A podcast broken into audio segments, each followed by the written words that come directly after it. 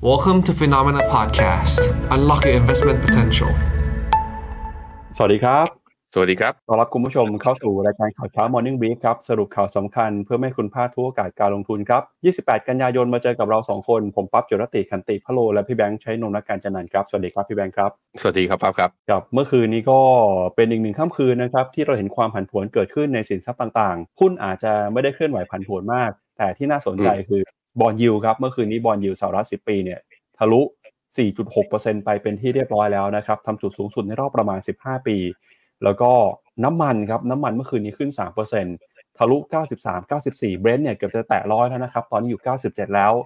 ทองคำครับเมื่อคืนนี้ทองคำลงไปแรงทีเดียวครับ ล่าสุดยืนอยู่ที่ 1,894 ดอลลาร์ครับ ก็สินทรัพย์ที่เป็นสินทรัพย์ทางเลือกเอ่อพันผวนมากนะครับ จากความกังวลเรื่องของการใช้นโยบายการเงิน ที่เข้มงวดของธนาคารกลางสหรัฐ higher for longer นะครับแล้วก็มีอีกประเด็นหนึ่งก็คือความเสี่ยง Goldman shutdown ครับตอนนี้นับถอยหลังเนี่ย28 29 30 นะฮะเดี๋ยวเวลาประมาณ 3-4 วันเท่านั้น ถ้าหากว่าสภาคองเกรสยังผ่าน ร่างกฎหมายงบประมาณไปไม่ได้ มีสิทธิ์ที่สหรัฐจะเข้าสู่ภาวะชัดดาวแล้วก็เมื่อวานนี้อีกเรื่องหนึ่งที่เป็นเรื่องใหญ่ก็คือเรื่องของการขึ้นดอกเบี้ย แต่เป็นในฝั่งของประเทศไทยนะครับกนง.เซอร์ไพรส์ตลาดครับขึ้นดอกเบี้ย25 basis point มาอยู่ที่ 2.5% สูงสุดในรอบประมาณ 10 ปีเลยนะครับ ก็มีการปรับลด GDP ลงด้วยครับ คาดการณ์ว่าปีนี้จะโตเหลือเพียงแค่ 2.8%เท่านั้น เมื่อวานนี้ปัจจัยต่างๆ เยอะมากเลยนะครับ เดี๋ยววันนี้เรามาวิเคราะห์กันหน่อยครับพี่แบงค์ไปดูภาพรวมตลาดกันก่อนครับว่าเคลื่อนไหวอย่างไรบ้าง แต่ว่าต้องบอกไว้แย็บๆไว้นิดนึงนะว่าเมื่อวานเนี้ยเอเชียดูทรงดูดี แล้วก็ตลาดหุ้นอเมริกาเนี่ย เริ่มกลับมา แบบว่าหยุดลงได้บ้าง แต่ว่ายังไงก็ปิดทั้งเดือนเนี้ย จะเป็นเดือนที่แย่ที่สุดนับตั้งแต่พฤศจิกาหรือตุลาปีที่แล้วเลยอะเราไปดูกันครับครับอะก็ก่อนอื่นนะครับ อยากย้ำเตือนคุณผู้ชมหน่อยครับว่าตั้งแต่สัปดาห์นี้เป็นต้นไปนะครับ หลายตลาดครับจะเริ่มหยุดทำการไป เนื่องจากเป็นวันหยุดสำคัญประจำชาตินะครับ จริงๆ วันนี้เนี่ยก็มีตลาดหุ้นเอเชียที่สำคัญหยุดไปด้วยนะครับ มีตลาดหุ้นของเกาหลีใต้ครับหยุดนะครับหยุดหลายวันเลยฮะแล้วก็มีตลาดหุ้นของมาเลเซีย อินโดนีเซียนะครับ ส่วนตลาดหุ้นจีนครับจะเริ่มหยุดทำการตั้งแต่วันพรุ่งนี้นะครับ 29 กันยายน เนื่องจากเป็นช่วงของเทศกาลเอ่อ Golden Week ครับ ก็จะหยุดยาวไปจนถึงเอ่อต้นเดือนหน้าเลยครับ เพราะฉะนั้นเนี่ยช่วงนี้อาจจะเห็นการปรับพอร์ตปรับ position หน่อย วันนี้อาจจะเป็นวันทำการที่ตลาดหุ้นจีนนะครับมีการปรับ position เพราะว่านักทุนก็รอรับนะครับ บางคนก็บอกไม่อยากจะเอ่อถือหุ้นถือสถานะค้างพอร์ตไว้เพื่ออยากจะไปเที่ยวหยุดยาวอย่างสบายใจ บางคนก็มีแผนคนจีนนะครับเดินทางมาเที่ยวไทยในช่วงนี้ด้วยนะครับ ครับไปดูตลาดหุ้นกันครับเมื่อคืนนี้เป็นยังไงบ้างครับดัชนีดาวโจนส์ครับเมื่อวานนี้ติดลบไป 0.2%มาอยู่ที่ 33,550 จุด S&P 500 บวกขึ้นมาเล็กน้อยครับ 0.02%แทบจะไม่เปลี่ยนแปลง NASDAQ บวกขึ้นมา 0.22%นะครับส่วนหุ้นขนาดกลางขนาดเล็ก Russell Small Cap 2,000 ปรับตัวบวกขึ้นมา 0.8%หุ้นสหรัฐเมื่อวานนี้ก็เริ่มจะฟื้นคืนขึ้นมาได้แล้วนะครับส่วน VIX Index ครับเมื่อวานนี้ก็ย่อลงไปครับแต่ก็ยังคงอยู่ในระดับสูงเมื่อเปรียบเทียบกับค่าเฉลี่ยของเดือนนี้ มาอยู่ที่ 18.22 จุด ปัจจัยสำคัญอย่างที่เราบอกไปมี 2 เรื่องนะครับ ที่ส่งผลต่อตลาดหุ้นสหรัฐหนึ่งคือเหตุการณ์โกลเมนชัดดาวครับกำลังจะลุ้นเส้นตายกัน แล้วก็ 2 คือการใช้นโยบายการเงินของธนาคารกลางสหรัฐ ที่ตอนนี้คณะกรรมการเฟดออกมาเดินหน้านะครับ ส่งเสียงส่งสัญญาณว่าจะสนับสนุนให้มีการขึ้นดอกเบี้ยต่อไปไม่หยุดเลยครับดาวโจนนั้นหลุดเส้นค่าเฉลี่ย200 วันมาตั้งแต่วันจันทร์ S&P 500 เนี่ยหลุด ฟิบ o นัชชี61.8แล้วก็แนวรับจิตวิทยานะ4,300จุดลงมา เมื่อวานนี้เอาไม่อยู่นะ หลุดลงมาแล้วลงต่อ RSI ยังทำนิวโล MACD ยังทำนิวโล การลงมารอบนี้ยังไม่มีแบบอ่า bullish divergence หรือว่า pattern การกลับตัว เพราะฉะนั้นเส้นค่าเฉลี่ย 2 วันจะเป็นแนวรับถัดไปที่เราอาจจะเจอการรีบาวใด ๆ ที่เกิดขึ้นอย่างเมื่อวานนี้ถึงแม้ว่าจะไม่ได้ปิดลบก็จริง แต่ว่าก็ยังไม่ได้ สร้างเป็นเซนติเมนต์เชิงบวก หรือสัญญาณทางเทคนิคกลับมาเป็นขาขึ้น ยังต้องรอกันนิดนึง เชื่อว่ารอบเนี้ยส่วนตัวนะในตลาดหุ้นอเมริกาเนี่ยย่อลงมาเพื่อให้เราซื้อโอกาส recession นลดลงไปแล้วเฟดยังย้ำยังกล้าย้ำเรื่อง higher for longer ได้ส่วนหนึ่งสาเหตุก็เป็นเพราะว่ามั่นใจเศรษฐกิจอเมริกา มั่นใจว่าตลาดแรงงาน จะไม่ได้รับผลกระทบ เพราะฉะนั้นในแง่ของว่า earnings ความต้องการในการบริโภคกิจกรรมทางเศรษฐกิจ คิดว่ายังมีอยู่และมีผู้ได้ประโยชน์ที่อยู่ในนั้น แต่ถ้าไปดู 11 sector ของตลาดหุ้นอเมริกาจะบอกว่า เมื่อวานเนี้ยคนที่ได้ประโยชน์เต็มๆ ไม่ใช่ใครฮะเป็น energy sector พี่ปั๊บ energy sector เอ่อข้างในอเมริกาเมื่อวานนี้บวกไป 2.49%วันเดียว บวกค่อนข้างแรงทีเดียว กลับมายืนเหนือเส้นค่าเฉลี่ย 20 วันได้น่าจะเป็น sector เดียวในทั้งหมด 11 sector เลยที่โมเมนตัมเนี่ยยังไม่เสียทรงกลับมาเป็นขาปรับฐานยัง rebound ขึ้นต่อ สาเหตุก็เป็นเพราะว่าราคาน้ำมัน WTI ตี high ขึ้นไปเช้าเนี้ยขึ้นมาที่8อ่า94 เหรียญแล้ว โอ้โห ดูท่าทางแล้วร้อยเหรียญอาจจะมีโอกาสอ่ามีคนถามกันเข้ามาเรื่อยๆ เหมือนกันนะว่าน้ำมันจะเอาอยัางไง ผมอะเคยบอกไปแล้วว่า ถ้าจะซื้อกองทุนน้ำมันเนี่ยไปซื้อแบบว่า KT Energy ที่ลงทุนในพวกหุ้น น่าจะดีกว่าไปซื้อแบบว่ากองที่เป็น oil future เพราะว่าอย่างน้อยๆ มันก็มีแบ็กอัพด้วยว่าบริษัทเนี่ยยังมีผลการดำเนินงานยังโอเปเรตอยู่ อีกเรื่องหนึ่งคือกองพวก oil future นั้นบางทีราคาน้ำมันspot เนี่ยมันไม่ได้วิ่งตามกับกองทุน มีช่วง underperform เหมือนกันถ้าหากเกิดไอตัวสัญญา contract อ่า backwardation ก็คือสัญญาตัวยาวเนี่ยมันราคามันไม่ได้เคลื่อนไหวเท่ากับสัญญาตัวสั้นนะฮะอะอันนี้ก็ต้องรอดูกันไป ไปดูที่ตัวต่อไปครับ dollar index อ่า dollar index ตอนนี้อยู่ที่ร้อยหกจุดห้าเมื่อวานนี้ ดีดขึ้นมาเนี่ยศูนย์จุดสี่ห้าเปอร์เซ็นดอลลาร์แข็งค่าแบบนี้เนี่ยไม่ค่อยดีเท่าไหร่ต่อพวกคอมม o ดิตี้นะแต่ว่ากลายเป็นว่ามันไม่ดีต่อทองอย่างเดียว แต่น้ำมันยังวิ่งขึ้นต่อ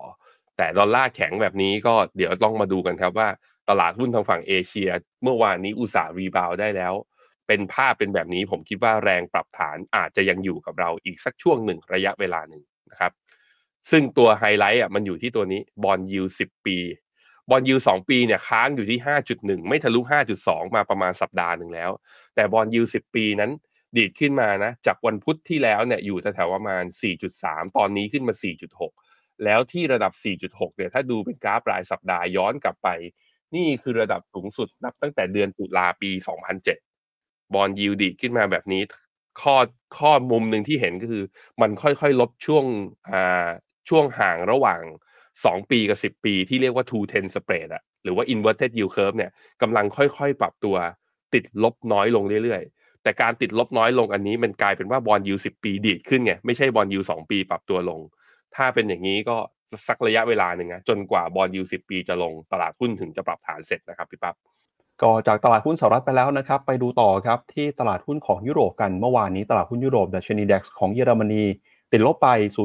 0.25%ฟุตซี่ร้อยอังกฤษนะครับร่วงลงไป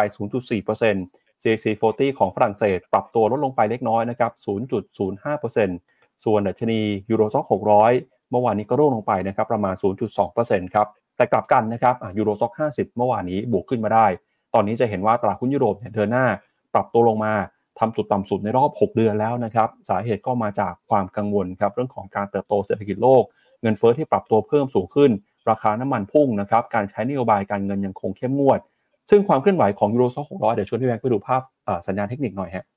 ถ้าดูภาพ Euro Stoxx 600เนี่ยเมื่อวานนี้ปิดไปนะครับทำจุดต่ำสุดในรอบประมาณ 6 เดือน แล้วก็ติดลบติดต่อกัน 5 วันทำการแล้วครับครั้งสุดท้ายที่ดัชนีมาแตะระดับนี้คือวันที่ 28 มีนาคมฮะก็ถือว่าดัชนียุโรปเองค่อนข้างจะกังวลกับสถานการณ์ในรอบนี้พอสมควรเลยครับอะครับผมก็เนี่ย ตอนนี้ลงมาราคาปิดของยูโรซ็อก600คือ446.9เก้าเป็นราคาปิดต่ำสุดย้อนกลับไป เราไม่เห็นราคานี้ตั้งแต่เดือนมีนา ตั้งแต่เดือนมีนาปีเดียวกัน ในขณะที่ยูโรซ็อก50นั้น เราไม่เห็นราคาปิดตอนนี้ที่เดือนมีนาด้วยเช่นเดียวกันนะฮะ DAX ของเยอรมันก็เช่นเดียวกันนะ อันนี้คือลงพร้อมกันหมดเลยฟุตอ่า CAC 40 ก็ปิดหลุด low มาด้วยเช่นเดียวกัน มีแต่ FTSE ร้อยนี่แหละ แต่ว่า FTSE เนี่ยคือ underperform มาก่อนหน้านี้ ภาพ pattern ตอนนี้มันเลยเป็น sideway ออกข้างไปนะครับค่าเงินยูโรครับพอดอลลาร์แข็งนะเมื่อวานนี้ยูโรก็อ่อนค่าค่อนข้างเร็วทีเดียว ลบมา 0.6 อยู่ที่ 1.05 ในขณะที่ค่าเงินปอนด์ของอังกฤษอยู่ที่ 1.24 1.24 ถ้าไปดูเนี่ยค่าเงินปอนด์ต่อเทียบกับค่าเงินบาท กลายเป็นว่าดูกลายเป็นกลับมาแข็งดูปอนด์จะแข็งค่าด้วยซ้ำไป เช่นเดียวกับยูโรนะดูจะแข็งค่าด้วยซ้ำไปสาเหตุเป็นเพราะว่าบาทเราอ่อนยับเลยฮะ ตอนที่บาทต่อดอลลาร์นะ36.7โอ้โห จะไปไหนเนี่ย บอกไปแล้วเนาะนี่มีแนวต้านเบาๆอยู่ที่37.2ตอนบอกว่าเฮ้ยแนวต้านมันไกลขนาดนี้เลยจะไปถึงเหรอ พอเจอแท่งสีเขียวเนี่ยอ่อนค่าวันเดียวนะ อยู่ที่วันละประมาณสักเนี่ย0.4 0.5เปอร์เซ็นอ่อนแบบนี้สามวันก็ถึงฮะต้องระวังละผมคิดว่าตรง37.2อะ ถ้าบาทเรานะเห็นตรงจุดนั้นเองเอ่อแบงค์ชาติน่าจะร้องเพลงพี่ปางนะฉันต้องทำทำอะไรสักอย่างแน่ๆปล่อยให้อ่อนไปมากกว่านี้ อาจจะไม่ค่อยดีเท่าไหร่ ไม่ค่อยดีเท่าไหร่นะครับ ไปดูต่อหุ้นเอเชียครับ วันนี้ดัชนีนิกเกิล225 ของญี่ปุ่นนะครับ เปิดมาก็ลบไปครับ ติดลบไปประมาณ 0.7%ออสเตรเลียนิวซีแลนด์นะครับ ซื้อขายกันอย่างระมัดระวังอยู่ในกรอบแคบๆเช้าวันนี้ ส่วนตลาดหุ้นของจีนครับ เมื่อวานนี้เนี่ยก็ เคลื่อนไหวอยู่ในกรอบแคบๆเช่นกันนะครับผสมผสานทั้งในแดนบวกแล้วก็แดนลบฮั่งเส็งฮ่องกงบวกขึ้นมาได้นะครับ แต่จีนบางตลาดเองก็ติดลบไปเล็กน้อยนะครับแล้วก็หุ้นไทยครับเมื่อวานนี้ฟื้นคืนขึ้นมาได้ แต่ก็ยังไม่สามารถขึ้นไปแตะระดับ 1,500 จุดได้นะครับปิดไป 1497 บวกขึ้นมา 3.13 จุดเท่านั้น แล้วก็ตลาดหุ้นเกาหลีใต้ ปิดทำการไปแล้วนะครับตั้งแต่เช้านี้แล้วก็หยุดยาวไปประมาณ 6 วันทำการเลยนะครับคุณผู้ชม บางท่านน่าจะมีคนที่ทำงานอยู่เกาหลีใต้นะครับบอกว่าเกาหลีใต้ช่วงนี้หยุดยาวนะครับแล้วก็หุ้นของอินเดียครับอินเดียบวกขึ้นมา 0.2%เวียดนามเมื่อวานนี้ก็หลังจากลบลงไปแรงหลายวัน บวกขึ้นมาได้แล้วครับมีแรงซื้อกลับคืนขึ้นมา บวกขึ้นมา 1.32%นะมีคุณผู้ชมบอกว่าเกาหลีอยู่ถึงวันที่ 3 ตุลาคมเดือนหน้าเลยนะครับขอบพระคุณมากคุณผู้ชมตั้งชื่อเป็นเกาหลีเลยนะครับญี่ปุ่นครับนิเคอีกับ TOPIX เนี่ยเปิดเช้านี้มาก็ตาม sentiment ของ S&P กับตัว NASDAQ เนี่ย เข้ารอบย่อ แล้วก็ลงมาต่ำกว่าเส้นค่าเฉลี่ย 100 วันอีกครั้งหนึ่ง pattern ของญี่ปุ่นเนี่ยจะเห็นว่าตั้งแต่ดีดขึ้นมาตอนนี้ก็คืออ่าทำจุดสูงสุดไว้ตั้งแต่เดือนมิถุนานะกลางเดือนมิถุนาไม่สามารถที่จะไปไกลได้มากกว่านี้นะเนี่ยเข้าเป็น channel ที่เป็น sideway อยู่กรอบข้างบนนี้ ต้องก็ต้องมาดูแหละต้องมาดูคือ pattern มันมันไม่ได้บอกว่าจะไปต่อได้ง่าย ๆ อยู่แล้วนะครับ เอ่อ TOPIX เนี่ยก็ลงมาต่ำกว่าเส้นค่าเฉลี่ย 20 วัน แล้วก็ตอนนี้ตอนปรับฐานลงมา ตอนวิ่งขึ้นเนี่ยวิ่งแรงกว่านิเคอีสองสองห้าแต่ตอนลงเนี่ยก็มีบางวันลงแรงกว่า บางวันก็ลงพอๆกัน pattern คือยังมีแรงซื้อพยายามที่จะรับหุ้น TOPIX อยู่บ้าง แต่ถ้าตัวใหญ่ๆนะเช่นโยนเทขายเนี่ย sentiment มันก็อาจจะเปลี่ยนทำให้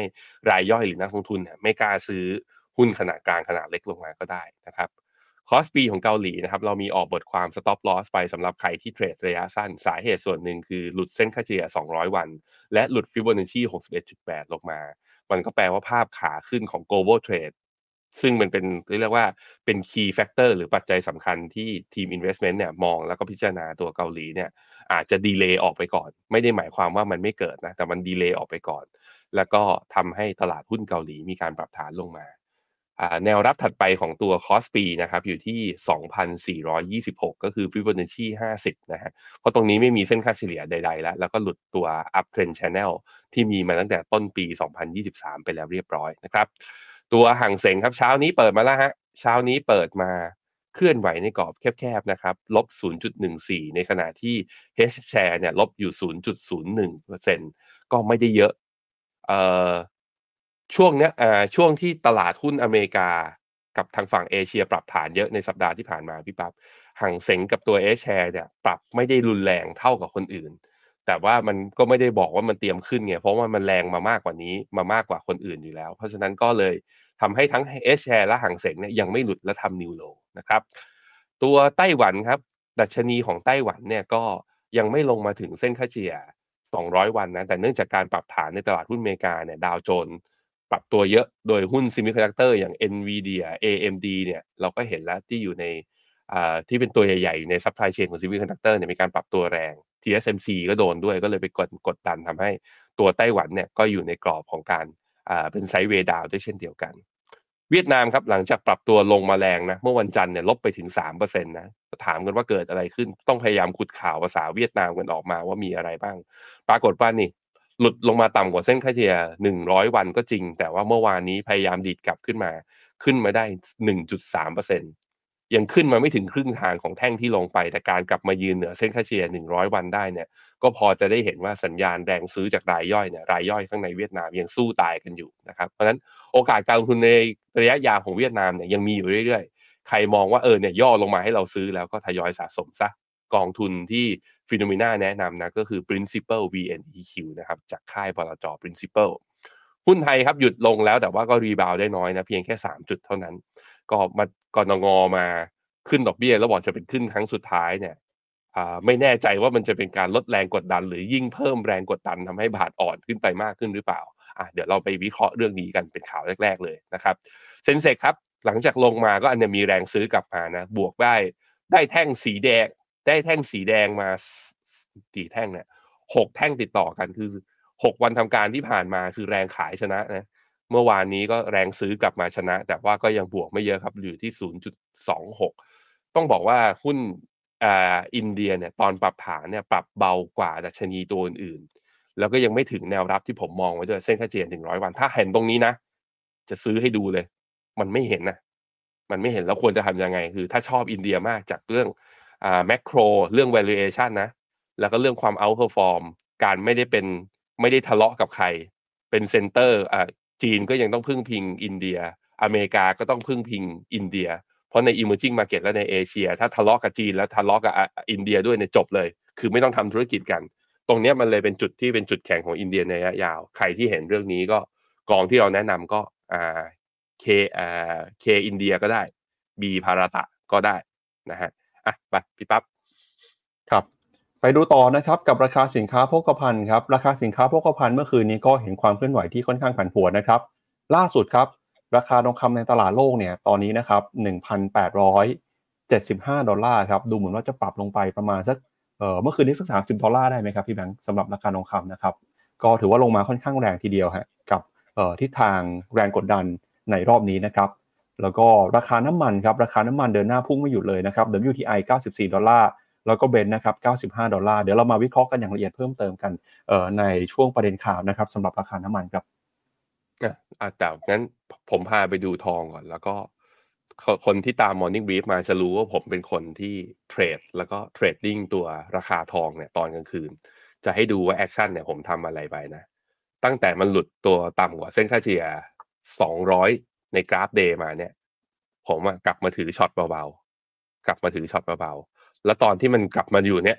เมื่อวันอังคารนะ กลับมาอยู่ในกรอบ sideway down เส้นสีแดงเนี่ยกลับมาอยู่อีกครั้งหนึ่งปุ๊บ ผมก็อยู่ในขา short ด้วยเช่นเดียวกัน แต่ว่าพามาดูตรงนี้ ถ้าดูเมื่อวานเนี่ยวันที่ยี่สิบเจ็ดนะ ทองเนี่ยตอนแรกมันอยู่แถวพันเก้าใช่ไหมพอมันหลุดพันเก้าต่ำกว่าพันเก้าเนี่ยผมเปิดช็อตเพิ่ม แล้วเนี่ยตอนราคามันลงมานะ ตอนราคามันลงมา เส้นสิบห้าไม่เห็น ตอนนั้นผมใช้อ๋อห้านาทีห้านาที ลงมา แล้วผมก็นี่ อ่า ตอนแถวแถวเวลาเที่ยงคืน มันเริ่มเห็นเป็น W shape อ่อนๆ ในกราฟห้านาที แล้วก็ดูแล้ว เฮ้ย มันลงมาแรงแล้ว ผมก็ปิด แล้วก็เปิด long position เริ่มเปิด แต่ถามว่าผมเปิดหวังว่ามันจะกลับมาเป็นขาขึ้นไหม ผมเปิด long ในกราฟห้านาที พ่อ ใจเย็นๆยังไม่ได้คิดอย่างนั้นคือ มองว่า เอ้ย มัน pattern อะ มันมีโอกาส rebound เพราะว่ามันลงวันเดียวตั้งเกือบเกือบสามสิบเหรียญไงยี่สิบสี่เหรียญอะครับมันก็ต้องมีเด้ง rebound คือ มันต้องมีมันต้องแมวพยายามจะดิ้นตายคือพยายามผมอะ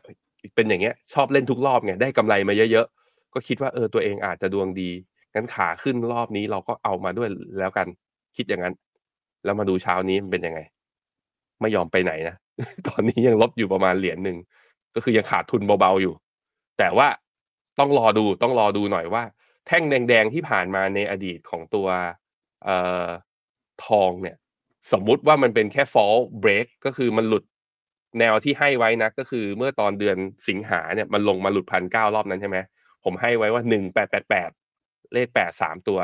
เพราะมันหลุดไงแล้วผมคิดว่าเฮ้ยมันหลุดลงไปแล้ว มันอาจจะขึ้นมาทดสอบอีกทีหนึ่งแล้วค่อยลงก็ได้ ไปคิดไบแอสตัวเองแบบนั้น แต่ว่าอันนี้คือบอกที่ตัวเองทำเพื่อที่จะบอกคุณผู้ชมทุกคนว่า อย่าทำแบบผมอย่างนั้น อย่าไปเล่นทุกรอบ มันปวดหัวเดี๋ยวต้องมานั่งแก้พอร์ตกันสมมติว่ามันลงไปต่อนะครับ ครับอะพี่ปั๊บอืมไปข่าวแรกกันอ่าครับไปดูกันนะครับเรื่องของการประชุมกรงงเมื่อวานนี้ครับเมื่อวานนี้กรงงก็มีมตินะครับ ปรับขึ้นอัตราดอกเบี้ยนโยบายร้อยละ 0.25 ครับ 25 basis point นะครับ จาก 2.25%ขยับขึ้นมาเป็น 2.5%แล้วนะครับ แล้วนอกจากนี้เนี่ยก็มีการปรับลดประมาณการ GDP ของปีนี้ด้วย เหลือโต 2.8%ครับ จากเดิมเนี่ยก่อนหน้านี้คาดการณ์ว่าโต 3.6 ก็ถือว่าปรับลงมาเยอะเลยนะครับ จาก 3.6 ลงมาเหลือ 2.8 ส่วนปีหน้าครับปรับเพิ่มขึ้นมานะครับจาก 3.8 ขยับขึ้นมาเป็น 4.4 ครับ โดยเมื่อวานนี้นะครับคุณปิติดิเซียทัศน์ผู้ช่วยผู้ว่าการสายนโยบายการเงินของแบงก์ชาติ ออกมาเปิดเผยว่าคณะกรรมการกรงงมีมติเอกฉันให้ขึ้นอัตราดอกเบี้ยนโยบาย มาอยู่ที่ระดับ 2.5%ต่อปีนะครับก็ขยับขึ้นมา 0.25%จาก 2.25 เป็น 2.5 แล้วก็มีการปรับคาดการณ์ GDP ปี 66 มาเหลือ 2.8 จากเดิมคือ 3.6 นะครับแล้วก็ปีหน้าขยับขึ้นมาเป็น 4.4 ครับ โดยคุณปิติก็บอกนะครับว่าเศรษฐกิจไทยในภาพรวมอยู่ในทิศทางที่ฟื้นตัว แม้จะขยายตัวชะลอลงในปีนี้จากอุปสงค์ต่างประเทศ โดยอัตราการขยายตัวในปี 67 จะเพิ่มสูงขึ้น จากทั้งอุปสงค์ในประเทศแล้วก็ต่างประเทศ ทางด้านอัตราเงินเฟ้อก็มีแนวโน้มสูงขึ้นในปีหน้า ตามการฟื้นตัวของเศรษฐกิจนะครับประกอบกับแรงดันแรงกดดันนะครับด้านอุปทานก็จะปรากฏให้เห็นจากปรากฏการณ์เอลนินโยทั้งนี้นะครับก็ต้องติดตามแรงส่งเพิ่มเติมจากนโยบายของภาครัฐ ต่อเศรษฐกิจและเงินเฟ้อ คณะกรรมการก็ประเมินว่าในบริบทที่เศรษฐกิจกำลังฟื้นตัว กลับเข้าสู่ระดับศักยภาพ นโยบายการเงินควรจะดูแลให้เงินเฟ้ออยู่ในกรอบเป้าหมายอย่างยั่งยืน และช่วยส่งเสริมเสถียรภาพของเศรษฐกิจการเงินในระยะยาว รวมทั้งรักษาขีดความสามารถของนโยบายการเงิน ในการรองรับความไม่แน่นอนในระยะข้างหน้า จึงเห็นควรให้ปรับขึ้นอัตราดอกเบี้ยนโยบาย 0.25%ต่อปีในการประชุมครั้งนี้ แล้วก็บอกนะครับเรื่องของการขยายตัวของเศรษฐกิจไทย มีแรงส่งสำคัญมาจากการบริโภคภาคเอกชน สำหรับปีนี้นะครับการขยายตัวเศรษฐกิจชะลอลงมาจากภาคการส่งออกสินค้าและการท่องเที่ยว ที่ฟื้นตัวช้ากว่าคาด ส่วนหนึ่งจากเศรษฐกิจจีนแล้วก็วัฏจักรอิเล็กทรอนิกส์ของโลกที่ฟื้นตัวช้า อย่างไรก็ตามครับ อัตราการขยายตัวของเศรษฐกิจไทย จะสูงขึ้นในปีหน้าจากอุปสงค์ในประเทศ ภายใต้บริบทภาคการท่องเที่ยวที่ฟื้นตัวต่อเนื่อง และภาคการส่งออกที่กลับมาขยายตัว อีกทั้งนะครับก็ได้แรงส่งเพิ่มเติม จากนโยบายภาครัฐด้วย ส่วนอัตราเงินเฟ้อครับมีกรอบเป้าหมาย คาดว่าจะอยู่ที่ระดับ 1.6%ในปีนี้และ 2.6%ในปีหน้า โดยมีแนวโน้มอยู่ต่ำกว่าระดับปี 66 นะครับ จากผลของมาตรการการช่วยเหลือค่าครองชีพของภาครัฐ และผลของฐานที่สูงในปีก่อน ขณะที่อัตราเงินเฟ้อพื้นฐานก็มีแนวโน้มปรับขึ้นมาในปีหน้า โดยคาดว่าจะอยู่ในระดับ 1.4%แล้วก็ปีหน้านะครับจะขยับขึ้นมาเป็น 2%โดยยังต้องติดตามความเสี่ยงนะครับ โดยเฉพาะอย่างยิ่ง จากความกดแรงกดดันด้านอุปสงค์ที่อาจจะเพิ่มขึ้นจากนโยบายภาครัฐ และต้นทุนราคาอาหารที่ปรับสูงขึ้นมาจากปรากฏการณ์เอลนินโยที่รุนแรงมากกว่าคาด โดยระบบการเงินโดยรวมตอนนี้มีเสถียรภาพ ธนาคารพาณิชย์นะครับก็มีระดับเงินกองทุนแล้วก็เงินสำรองที่แข็งแกร่ง แต่ต้องติดตามพัฒนาการของคุณภาพสินเชื่อ ที่อาจจะได้รับแรงกดดัน จากความสามารถในการชำระหนี้ของผู้ประกอบการ SME และครัวเรือนบางส่วนที่ยังคงเปราะบางจากภาระหนี้ที่สูงขึ้น แล้วก็รายได้นะครับที่ถือว่าฟื้นตัวช้า คณะกรรมการสนับสนุนการดำเนินมาตรการป้องกันเรื่องของโครงสร้างหนี้อย่างต่อเนื่องรวมทั้งมาตรการเฉพาะจุด ในการแก้ไขปัญหานี้อย่างยั่งยืนด้วยนะครับ แล้วก็ภาวะการเงินโดยรวมครับถือว่าดีขึ้นบ้าง แต่ก็ยังเอื้อต่อการระดมทุนของภาคเอกชน แล้วก็การฟื้นตัวของเศรษฐกิจ ต้นทุนการกู้ยืมเงินมีแนวโน้มสูงขึ้นนะครับสอดคล้องกับอัตราดอกเบี้ยนโยบาย ขณะที่สินเชื่อภาคเอกชนชะลอลงหลังจากที่เร่งไปมากในช่วงวิกฤตนะครับแต่ก็ประเมินว่า จะฟื้นตัวสอดคล้องกับกิจกรรมทางเศรษฐกิจ ด้านตลาดเงินก็มีความผันผวนสูงขึ้นนะครับ อัตราผลตอบแทนของพันธบัตรปรับเพิ่มขึ้น อัตราแลกเปลี่ยนเงินบาท ก็อ่อนค่าลงเมื่อเทียบกับดอลลาร์นะครับ ส่วนหนึ่งก็เป็นตามทิศทางนโยบายการเงินของธนาคารกลางสหรัฐ ประกอบกับตั้งทุนก็รอความชัดเจน เรื่องของนโยบายภาครัฐ ที่อาจจะมีนัยยะต่อเศรษฐกิจ แล้วก็เสถียรภาพทางการคลังในอนาคตนะครับ ภายใต้กรอบการดำเนินนโยบายเพื่อรักษาเสถียรภาพราคาควบคู่กับเศรษฐกิจให้เติบโตนะครับ ทำให้คณะกรรมการนะครับ ก็มีมตินะครับ ขึ้นอัตราดอกเบี้ย โดยมองว่าอัตราดอกเบี้ยในระดับปัจจุบันเนี่ยเป็นอัตราดอกเบี้ยที่มีความเหมาะสมนะครับ สนับสนุนการขยายตัวเศรษฐกิจอย่างมีเสถียรภาพในระยะยาว แล้วก็บอกว่าการดำเนินนโยบายการเงินในข้างหน้า จะพิจารณาให้เหมาะสมกับแนวโน้มเศรษฐกิจและเงินเฟ้อที่อาจจะเร่งตัวขึ้นจากนโยบายของภาครัฐนะครับ อันนี้ก็เป็นความเคลื่อนไหวล่าสุดของธนาคารแห่งประเทศไทย กับการประชุมกรงงเมื่อวานนี้ เดี๋ยวเรามาดูมุมมองเพิ่มเติมกันหน่อยนะครับ ว่ากรงงมีมุมมองต่อเศรษฐกิจในครั้งนี้ยังไงบ้างครับ ก็จากผลการประชุมเมื่อวานนี้นะครับก็คือมีมติเป็นเอกฉันให้มีการปรับขึ้นอัตราดอกเบี้ยนะครับมาอยู่ที่ 2.5%ต่อปีครับถือว่าเป็นอัตราดอกเบี้ยที่สูงที่สุดในรอบประมาณ 10 ปีเลยทีเดียวครับ แล้วก็รวมไปถึงนะครับมุมมองครับก็มองว่า GDP ปีนี้นะครับชะลอตัวลงมาจากไตรมาส2ที่ต่ำกว่าคาด แล้วก็ปีหน้านะครับก็คาดว่าจะค่อยๆ ฟื้นตัวขึ้นมากลับขึ้นมาได้ในปี 2024 ครับ ส่วนตัวเลขอื่นๆนะครับ ในฝั่งของตัวชี้วัดจะเห็นว่าการอุปสงค์ประทานเนี่ยมีความแตกต่างกันมากขึ้นตั้งแต่ธุรกิจนะครับ แล้วก็เครื่องชี้เรื่องของภาคบริการยังคงเติบโตขึ้นมาได้ดีนะครับไม่ว่าจะเป็นตัวเลขการท่องเที่ยวนักท่องเที่ยวที่เข้ามาเที่ยวประเทศไทย อัตราการเข้าพักในโรงแรมก็ปรับตัวเพิ่มขึ้นมาจากช่วงก่อนหน้าด้วยนะครับ แล้วก็มองว่าปีหน้าเนี่ยนะครับเศรษฐกิจน่าจะค่อยๆ ฟื้นตัวขึ้นมาอย่างครบครันมากขึ้นนะครับ โดยอัตราเงินเฟ้อครับ ปีนี้แล้วก็ปีหน้าแนวโน้มสูงขึ้นนะครับจาก 2 ปัจจัยคือนโยบายภาครัฐ แล้วก็เอลนิโยนะครับที่อาจจะรุนแรงมากกว่าคาด ภาวะการเงินตึงตัวมากขึ้นนะครับ โดยพ้องยิ่งสินเชื่อเนี่ยที่ชะลอลงไปแต่นั้นก็ตามแบงก์ชาติก็มองว่า สินเชื่อแม้ว่าจะชะลอลงแต่ก็ไม่เป็นอุปสรรคต่อการฟื้นตัวของเศรษฐกิจนะครับตลาดการเงินผันผวนมากขึ้น ค่าเงินบาทก็มีการอ่อนค่า ถ้าเปรียบเทียบนะครับตั้งแต่การประชุมของกรงงครั้งก่อนวันที่ 2 สิงหาคม เงินบาทอ่อนค่าไปค่อนข้างรวดเร็วทีเดียว อ่อนค่าไปถึง 5.8%เลยครับ เมื่อเปรียบเทียบกับค่าเงินในภูมิภาค เงินบาทในช่วงเดือนที่ผ่านมานี่ถือว่าอ่อนมาเป็นอันดับต้นๆของโลกเลยนะครับ แล้วก็เศรษฐกิจนะครับยังคงมีความไม่แน่นอน แนะนำให้จับตานะครับเรื่องที่หนึ่งก็คือแนวโน้มเศรษฐกิจและเงินเฟ้อจากนโยบายของภาครัฐ เรื่องที่ 2 คือต้นทุนอาหารที่ปรับสูงขึ้น หากเอลนินโยรุนแรงมากกว่าคาด แล้วก็เรื่องที่3ครับก็คือแนวโน้มเศรษฐกิจแล้วก็เรื่องของการเงินโลกนะครับที่มีความเสี่ยง เพราะฉะนั้นในรอบนี้เนี่ยก็เลยมีการปรับลดประมาณการการเติบโตของ GDP นะครับจากเดิม 3.6 ลงมาเหลือ 2.8 ปีหน้าค่อยปรับขึ้นนะครับ 3.8 ขยับขึ้นมาเป็น 4.4 ครับพี่แบงค์อืมครับผมไอตัวที่น่าสนใจก็มีอยู่หลายตัวนะหนึ่งก็คือว่าตัวถ้าดูจากกรอบแบรนด์ของการ forecast หรือว่าการพยากรณ์เงินเฟ้อในอนาคตเนี่ยดูเหมือนแบงก์ชาติจะเชื่อว่า ความเสี่ยงฐานสูงจะมาในปีหน้า จากมาตรการกระตุ้นเศรษฐกิจที่อาจจะทำให้การบริโภคนั้นกลับมา แล้วก็จริง ๆ แล้วหลังจากกลางตุลาเป็นต้นไป ซึ่งมันคือปลายฤดูฝนเนี่ยต้องมาดูกันว่าไอ้ปรากฏการณ์เอลนินโยที่น่าจะเกิดขึ้นเนี่ยจะเกิดขึ้นจริงหรือเปล่านี่คุณจาวิสบอกว่าตอนนี้ ฝนตกอยู่แทบทุกวันเอลนีโญจะมาได้ยังไง ก็ใจเย็นมันจะมาแบบนี้แหละ คือ ตกเยอะๆเยอะๆเยอะๆแล้วอยู่ดีก็ไม่มาแล้วก็แรงเลย อาจจะมีโอกาส ซึ่งถ้าเอลนีโญมาจะกระทบกับอะไรก็ต้องมาดูครับผลผลิตทางการเกษตรเนี่ยมันขาดแคลนหรือเปล่าเมื่อขาดแคลน มันจะทำให้ราคาสินค้าเหล่านี้ราคาเพิ่มขึ้น แล้วก็นำมาซึ่งเงินเฟ้อในอนาคตก็ได้ แต่เนื่องจากว่ากรอบ target เงินเฟ้อถึงแม้ว่าจะดีดเร่งตัวขึ้นมาเนี่ยก็ยังอาจจะต่ำกว่า 2%หรือว่ายังไม่ทะลุเกิน 2%ในระยะยาว แบงก์ชาติจึงส่งสัญญาณในการคงดอกเบี้ย คืออยู่ในทิศทางที่อาจจะเจอเงินเฟ้อ แต่ว่าตัว GDP ถูกปรับประมาณการปรับลงมา เพราะการอ่อนตัวแรงกว่าคาดในไตรมาสสองแต่ผมอยากให้มองในแง่ดีหลายอย่างคือเรายังไม่รู้นะว่า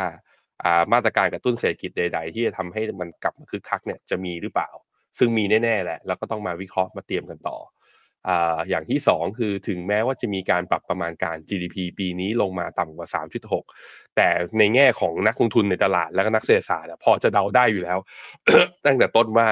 ต่ำกว่า 3%เนี่ยปีนี้มันมีโอกาสสูง เพราะเรื่องของการดีเลย์งบประมาณจากการเลือกตั้งที่ล่าช้า ได้นายกรัฐมนตรีที่ล่าช้างบประมาณพอมันเบิกจ่ายล่าช้ามันก็เป็นธรรมดานะมันก็กระตุ้นไม่ได้ ก็ประเมิน spending หายไปตัว GDP มันก็หด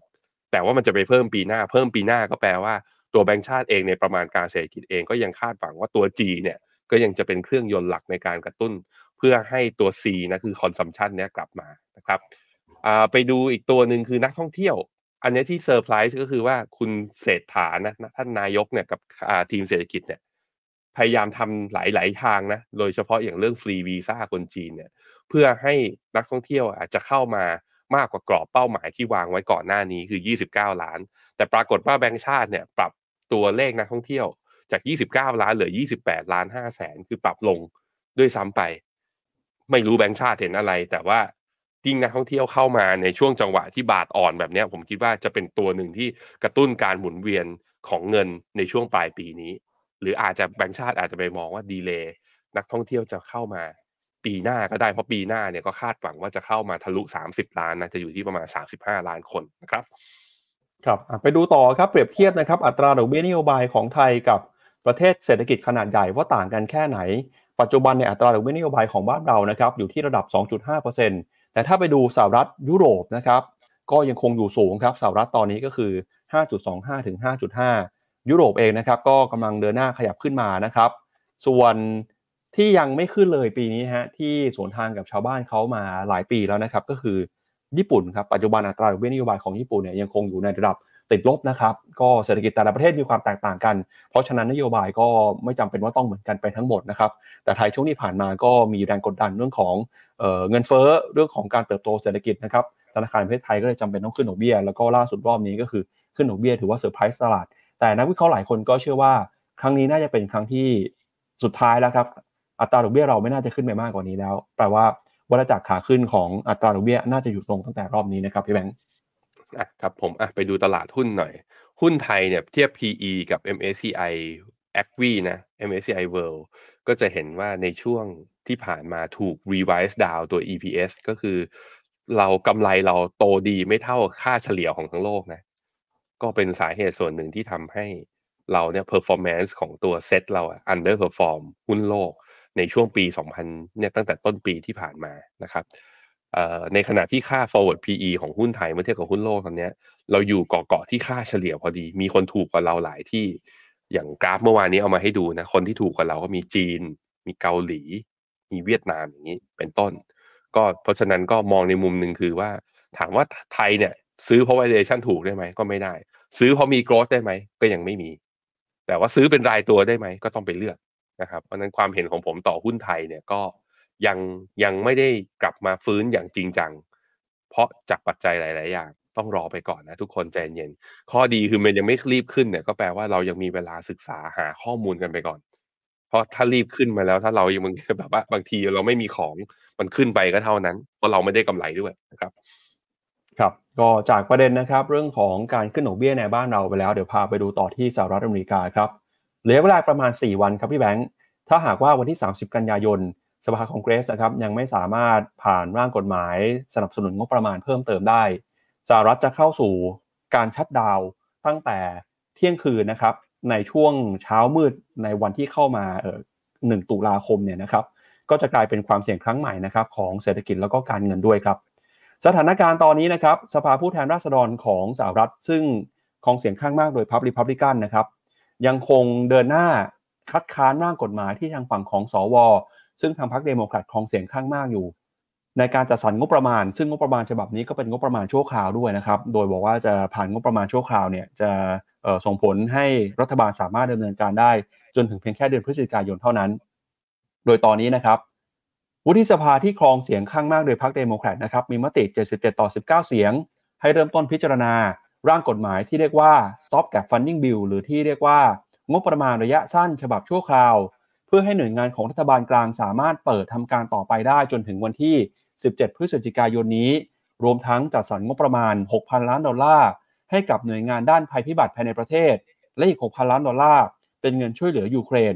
อย่างไรก็ตามครับ ประธานสภาผู้แทนราษฎรสหรัฐจากพรรครีพับลิกัน สส เควินแมคคาร์ธีครับ ออกมา คัดค้านนะครับร่างกฎหมายดังกล่าวของสวเมื่อวันพุธ แล้วก็บอกกับผู้สื่อข่าวว่า ประธานาธิบดีโจไบเดนควรจะเข้ามามีบทบาท แล้วก็ทำอะไรสักอย่างกับเรื่องนี้ ไม่เช่นนั้นเนี่ยจะเกิดเหตุการณ์ government shutdown ครับแล้วก็บอกว่าสสริพับลิกันนะครับอาจจะมีการเสนอร่างกฎหมาย stop gap funding bill ของตนเองในวันศุกร์นี้ 1 วันครับก่อนถึงเส้นตาย government shutdown โดยสำนักข่าว AP บอกนะครับว่า ภายใต้ร่างงบประมาณดังกล่าว จากฝั่งริพับลิกันจะมีการเสนอให้ตัดการใช้จ่าย ของรัฐบาลกลางลง 8%แล้วก็ในหลายหน่วยงานนะครับ แล้วก็จะมีการยกระดับความมั่นคงบริเวณชายแดน แต่ร่างดังกล่าวก็ถูกปฏิเสธจากประธานาธิบดีโจไบเดน แล้วก็สมาชิกของพรรคเอ่อริพับลิกันกันเองด้วยนะครับขณะที่สวมิชแมคคอนเนลครับซึ่งเป็นผู้นำของพรรคริพับลิกันนะครับในวุฒิสภาก็ได้ร้องทุกฝ่ายลงมือทำอะไรสักอย่างหนึ่งนะครับ เพื่อไม่ให้เกิดเหตุการณ์ government shutdownโดยบอกว่าการปิดทำการหน่วยงานรัฐบาลเนี่ย คือข่าวร้ายนะครับไม่ว่าจะมองในแง่มุมไหนก็ตาม ณตอนนี้นะครับทางสภาผู้แทนราษฎรสหรัฐ ที่พรรคริพับลิกันครองเสียงข้างมาก แบบปริ่มน้ำนะครับที่ 221 ต่อ 212 เสียงเนี่ย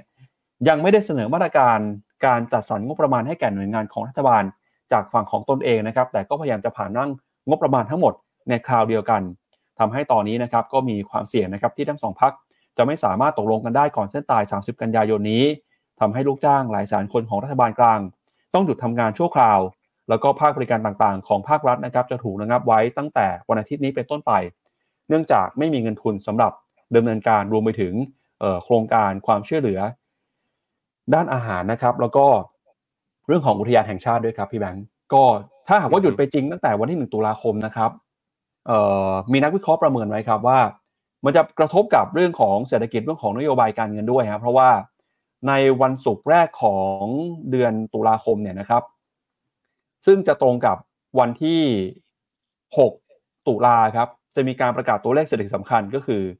นอนฟาร์มเพโรการจ้างงานนอกภาคการเกษตรฮะถ้าหากว่าเกิดเหตุการณ์ชัดดาวเนี่ยก็จะทำให้ตัวเลขนี้ล่าช้าหรือว่าเออดีเลย์ไป แล้วเฟดจะไม่มีตัวเลขในการใช้นะครับ เพื่อจะประเมินผลเศรษฐกิจก่อนประชุมเฟดในเดือนพฤศจิกายนอย่างแม่นยำครับ ครับผม แต่สถิติย้อนหลังนะเราย้ำกันมานี่เป็นวันที่สามแล้วนะสถิติย้อนหลังกับเรื่องนี้คือ ไม่ได้มีผลกับตลาดหุ้นในระยะสั้น แต่จะมีผลกับ credit rating หรือความเชื่อมั่นของอนักลงทุนในระยะยาวว่าการเจรจาต่อรองของทำเนียบขาวกับสภาคองเกรสเนี่ยมันดูเหมือนจะคุกรุ่น แล้วก็อยู่ในเส้นตายเนี่ยแบบว่างวดมากๆ ซึ่งมันทำให้มีความเสี่ยงที่จะถูก downgrade หรือว่าจ่อหั่นตัว outlook ของตัวเศรษฐกิจหรือว่าตัว credit rating ในระยะยาว อันนี้ก็ต้องติดตามกันต่อไปแต่ว่า ถึงแม้ว่าจะมีการ shutdown นะถ้าเป็นการปรับฐานด้วยด้วยเฉพาะข่าวนี้เพียงข่าวเดียวนะ ไม่มีเรื่องอื่น ผมคิดว่าเป็นโอกาสในการลงทุนนะครับครับมาดูข้อมูลประกอบเพิ่มเติมกันหน่อยนะครับ เรื่องของเหตุการณ์government shutdown เนี่ยหรือว่าเหตุการณ์รัฐบาลจะหยุดทำการไปชั่วคราวเนี่ยนะครับจะส่งผลต่อโลกการลงทุนยังไงบ้างอย่างที่พี่แบงค์บอกไปนะครับในช่วงอดีตที่ผ่านมา เหตุการณ์ government shutdown ไม่ได้ส่งผลต่อตลาดหุ้นอย่างมีนัยสำคัญเท่าไหร่นะครับ แต่ถ้าเกิดไปดูข้อมูลในช่วงอดีตที่ผ่านมาเนี่ย เราก็จะเห็นนะครับว่าเอ่อ government shutdown เนี่ยหรือว่าการที่รัฐบาลสหรัฐนะครับ ต้องหยุดจ่ายงบประมาณ ให้กับหน่วยงานต่างๆ เนื่องจากสภาคองเกรส ไม่สามารถผ่านร่างกฎหมายได้ทันเวลาเอ่อเหตุการณ์นี้นะครับ ถ้าหากว่าไม่สามารถผ่านไปได้ตั้งแต่ช่วงเวลาเที่ยงคืน 1 นาทีของวันที่ 1 ตุลาคมนะครับ ซึ่งถือว่าเป็นวันแรกของปีงบประมาณใหม่ จะทำให้หน่วยงานต่างๆ ต้องหยุดทำการไปนะครับ โดยอดีตที่ผ่านมาครับโกลเมนชัดดาวไม่ถือว่าเป็นเรื่องใหม่นะครับ เพราะว่าเคยเกิดขึ้นมาแล้วหลายครั้ง มียาวบ้างมีสั้นบ้าง ครั้งที่ยาวที่สุดก็คือปี 2018 ตอนนั้นชัดดาวกันไป 34 วันนะครับ แล้วก็หลังจากนั้นเนี่ยก็มีปี 1995 shutdown 21 วัน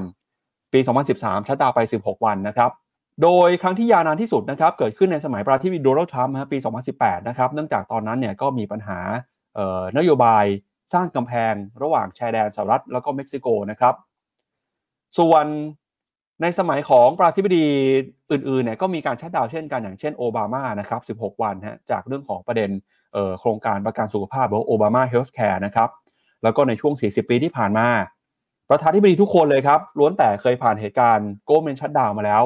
มีคนเดียวที่ไม่เคยเจอก็คือจอร์จดับเบิลยูบุชนะครับที่ผ่านร่างงบประมาณแบบราบรื่น ส่วนคุณโจไบเดนเนี่ยจะเจอหรือเปล่า เดี๋ยวต้องมาลุ้นกันนะครับ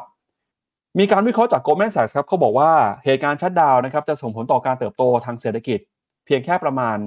0.2%เท่านั้นครับพูดง่ายๆก็คือเออถ้าหากว่าไม่ยืดเยื้อนะครับความเสียหายจะไม่เยอะ แต่ถ้าหากว่ายืดเยื้อเมื่อไหร่ความเสียหายจะเพิ่มมากขึ้น แล้วก็ล่าสุดบูดี้ก็ออกมาเตือนนะครับบอกว่าถ้ามีการชัดดาวจริง จะส่งผลกระทบต่อเครดิตความน่าเชื่อถือนะครับ โดยสถิติของตลาดหุ้นกับโกลเมนชัดดาวภาพนี้เราให้เอาเอาเอาให้ดูหลายวันแล้วนะครับพี่แบงก์ก็คือช่วงที่ผ่านมาเนี่ยอย่างครั้งล่าสุดที่ชัดดาวไป 34 วันสมัยทรัมป์ตลาดหุ้นกับบวกขึ้นมาประมาณ 9%เลยนะครับก็ถือว่าตลาดเองอาจจะไม่ได้กังวลมากนักกับเรื่องนี้นะครับเพราะสุดท้ายแล้ว รัฐบาลก็จะสามารถหางบประมาณมาเบิกจ่ายได้ครับโอเค ผมขอแวะไปอ่านความเห็นคุณผู้ชมหน่อยค่อย ๆ เก็บไปนะฮะคุณพิพัฒน์บอกว่าตลาดจีนจะเปิดวันที่9 เมื่อวานนี้หงมีเตะ EFL นะสกอร์คลาสสิกนะสามหนึ่งชนะไปนะฮะคุณแชมป์บอกว่าจะเก็บ S F เวียดนามก็มี SCB เวียดกับ K เวียดได้ทั้งคู่ครับ ถ้าเป็นผมแนะนำเป็น K เวียดนะครับ คุณจาวิสอาจารย์ยิ่งศักดิ์แสดงว่าดู Mr. Messenger Walk นะ ผมไปคุยกับคุณเอมที่จากบลจกสิกร ไปทำไอติมกัน ใครสนใจก็กลับไปดูได้ในในเนี่ยใน YouTube นี่แหละพิมพ์คำว่า Mr. Messenger Walk EP ล่าสุดครับ ขอบคุณมากที่เข้ามาแซวนะ คุณวัสยาเขาถามว่าวัน UEG ยังถือต่อได้ไหม วันนี้จริงๆ เรามีตัวสัมมนานะเป็น close event อ่าที่โรงแรมไฮแอทให้กับลูกค้าที่แบบถือกองเนี่ยของ Baillie Gifford ของเขาจัดร่วมกับเคสอ่าทางบลจกรุงศรีเดี๋ยวยังไงเดี๋ยวพรุ่งนี้เอามาสรุปให้ฟังผมไปร่วมที่งานด้วยเหมือนกันนะครับว่าเป็นยังไง คุณกุ๊กไก่ถามว่าถ้าดอกเบี้ยไทยไม่ขึ้นแล้ว บอลน่าจะเริ่มน่าสนใจหรือยัง KFAFIX น่าสนใจแล้วใช่ไหมใช่ ถ้าพูดในแง่ว่าเชื่อว่าบอลไทยเนี่ย นี่คือการขึ้นดอกเบี้ยครั้งสุดท้ายแล้วยิวจะไม่ดีดขึ้นไปต่อนะ ถือบอลยาวๆเนี่ยจะโอเค ซึ่งมีคนถามมาก่อนหน้านี้เหมือนกันว่านี่ เออเอ้ยไม่ใช่อันไหนอ๋อนี่คุณบัญชาถามว่า ซื้อกองตราสารหนี้ต่างประเทศไปทำไมมันลงตลอดเลย เพราะบอลยิวมันดีด บอลยิวมันดีดทำให้ราคาลง ถ้าเมื่อไหร่บอลยิวลงอะราคาจะดีดมันเป็นไม้กระดกระหว่างกันนะครับ เพราะฉะนั้นเราต้องซื้อตอนที่เชื่อว่าบอลยิวจะไม่ได้ดีดขึ้นไปแล้ว อย่าดูที่ตัวยิวอย่างเดียวนะครับคุณคุณธีรพัฒน์บอกว่าวันนี้ถ้าซื้อกองจีนสามารถทำธุรกรรมได้ไหมยังได้อยู่ยังได้อยู่นะฮะจีนเขาเริ่มปิดวันวันวันที่เท่าไหร่นะครับพี่ปั๊บวันพรุ่งนี้ครับพี่แบงค์อ่าเริ่มปิดวันพรุ่งนี้เพราะฉะนั้นวันนี้ยังทยอยซื้อได้ แต่ความเห็นของผมคือถ้าเขาจะปิดยาวอะก็รอหลังจะปิดยาวกลับมาซื้อก็ก็ได้เหมือนกันนะ ถ้าไม่ได้รีบ แต่ว่าถ้าแบบว่าจะทำตามวินัยทำตามระบบอยู่แล้ว แล้วก็ถือลงทุนระยะยาวอยู่แล้วก็แล้วแต่คุณธีรพัฒน์เลยนะครับอะไปพี่ปั๊บครับก็ย้ำอีกครั้งหนึ่งฮะช่วงเทศกาลวันหยุดนะครับเดี๋ยวพาคุณผู้ชมไปดูแผนที่หน่อยครับก็สามารถเข้าไปเช็คได้ด้วยตัวเองนะครับ ที่เว็บไซต์ investing.com แล้วก็ slash holiday calendar ครับก็สำหรับวันนี้เนี่ยนะครับที่หยุดไปก็มีตลาดหุ้นของ เกาหลีใต้นะครับเกาหลีใต้บอกว่าหยุดไป 6 วันนะเนื่องจากเป็นเทศกาลชูซุกนะครับหรือว่า Thanksgiving Day ของเกาหลีใต้ ส่วนจีนครับจะหยุดตั้งแต่วันพรุ่งนี้นะครับ 29 กันยายน เป็น Mid Autumn Moon Festival เทศกาลไร่พระจันทร์นะครับก็หยุดกันไป 29เอ่อวันที่ 1 2 กลับมาเปิดเนี่ยจีนก็คือหยุดจนถึงวันที่วันที่ 5 วันที่ 6 หยุดวันที่ 6 กลับมาเปิดวันที่7นะครับสำหรับตลาดหุ้นจีนครับแล้วก็ระหว่างนั้นเนี่ยก็มีตลาดหุ้นในเอเชียหลายตลาดที่หยุดนะครับไม่เป็นตลาดหุ้นของฮ่องกง เกาหลีใต้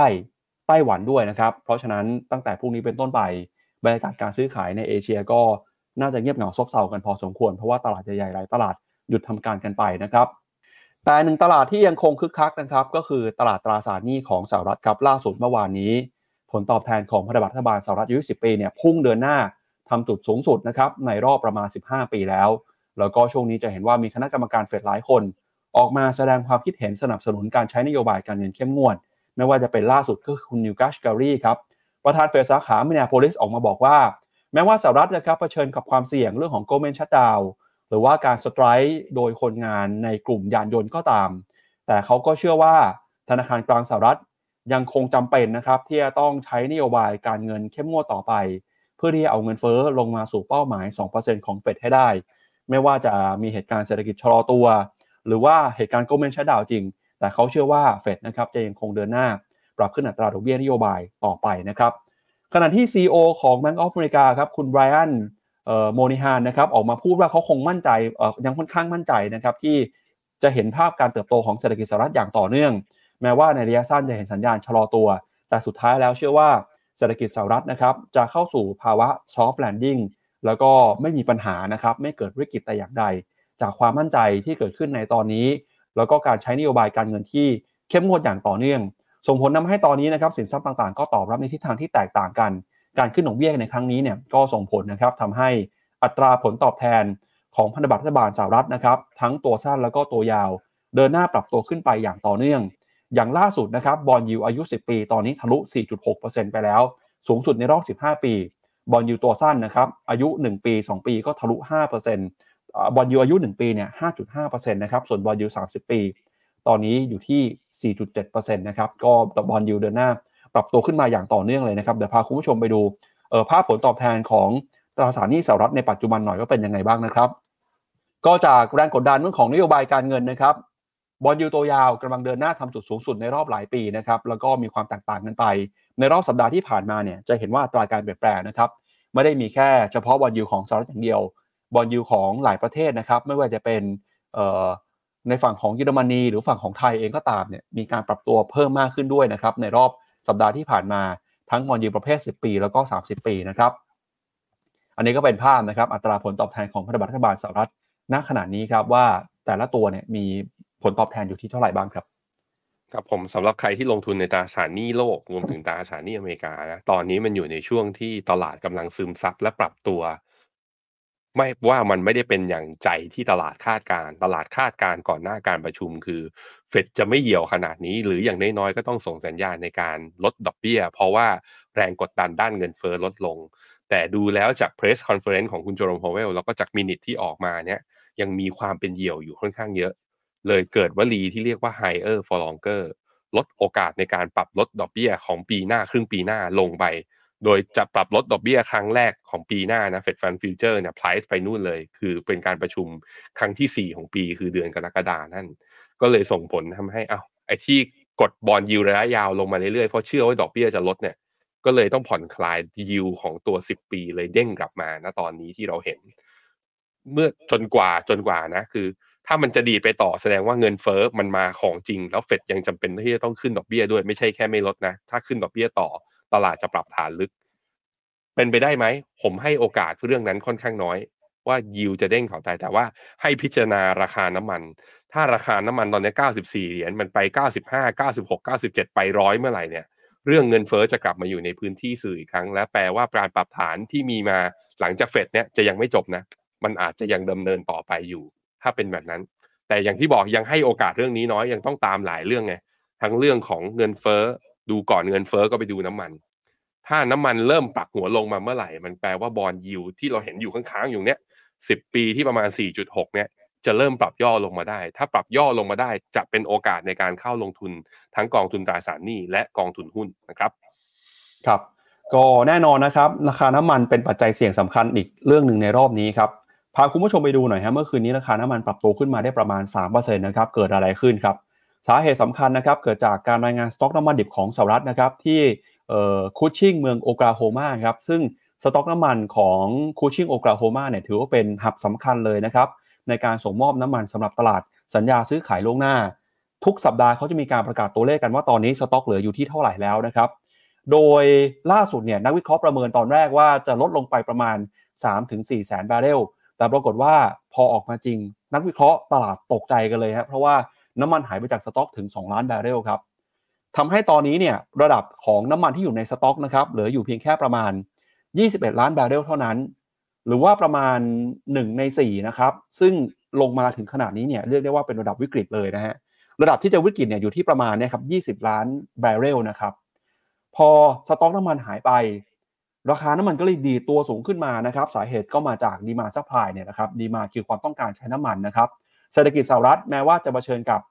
ความไม่แน่นอนต่างๆ แต่เราก็ยังเห็นนะครับว่ากิจกรรมทางเศรษฐกิจยังคงเติบโตได้ดี ตัวเลข GDP เติบโตต่อเนื่อง มีการจ้างงาน ร้านค้าก็ยังคงเปิดทำการซื้อขายกิจกรรมเป็นไปได้อย่างปกตินะครับทำให้ความต้องการใช้น้ำมันเพิ่มมากขึ้น ประกอบกับนะครับกำลังจะเข้าสู่ช่วงหน้าหนาว มีความต้องการพลังงานเพื่อใช้ทำความร้อน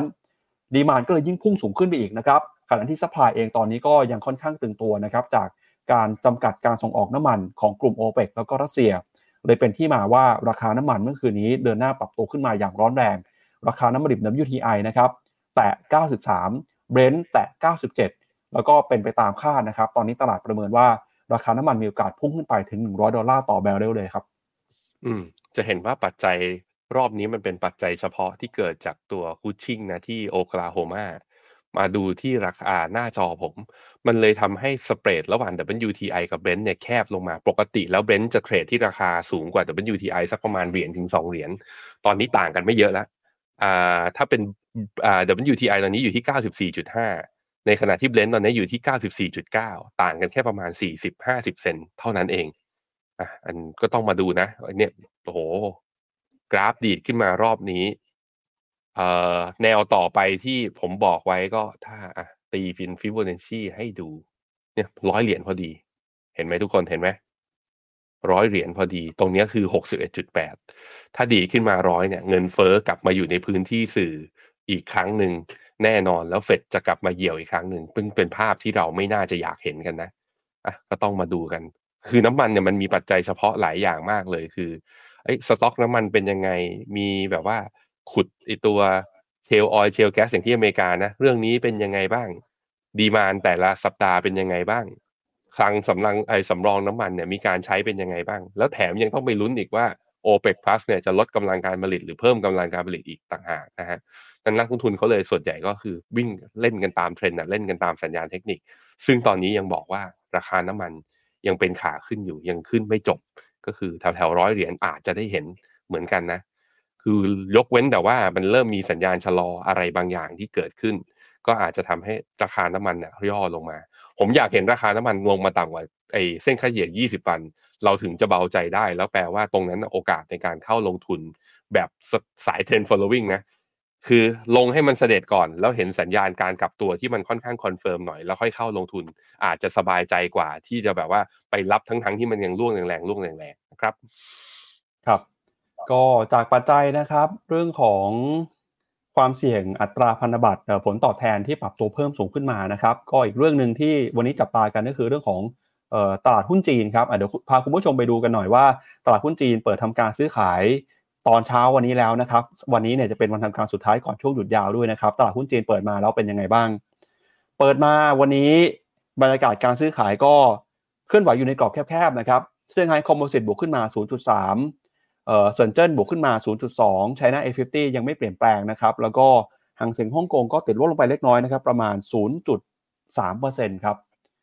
วันนี้จะเป็นวันทำการสุดท้ายก่อนเข้าสู่ช่วงเทศกาลโกลเด้นวีคนะครับ ตั้งแต่วันที่ 29 กันยายนจนถึงวันที่ 6 ตุลาคมนะครับ กลับมาเปิดกันอีกครั้งหนึ่งคือวันที่7ตุลาคมครับ ก็กองทุนจีนนะครับ ซื้อขายวันนี้ได้วันสุดท้ายนะครับพี่แบงค์พรุ่งนี้ก็จะต้องหยุดทำการไปพร้อมๆกับตลาดหุ้นจีนด้วยนะครับ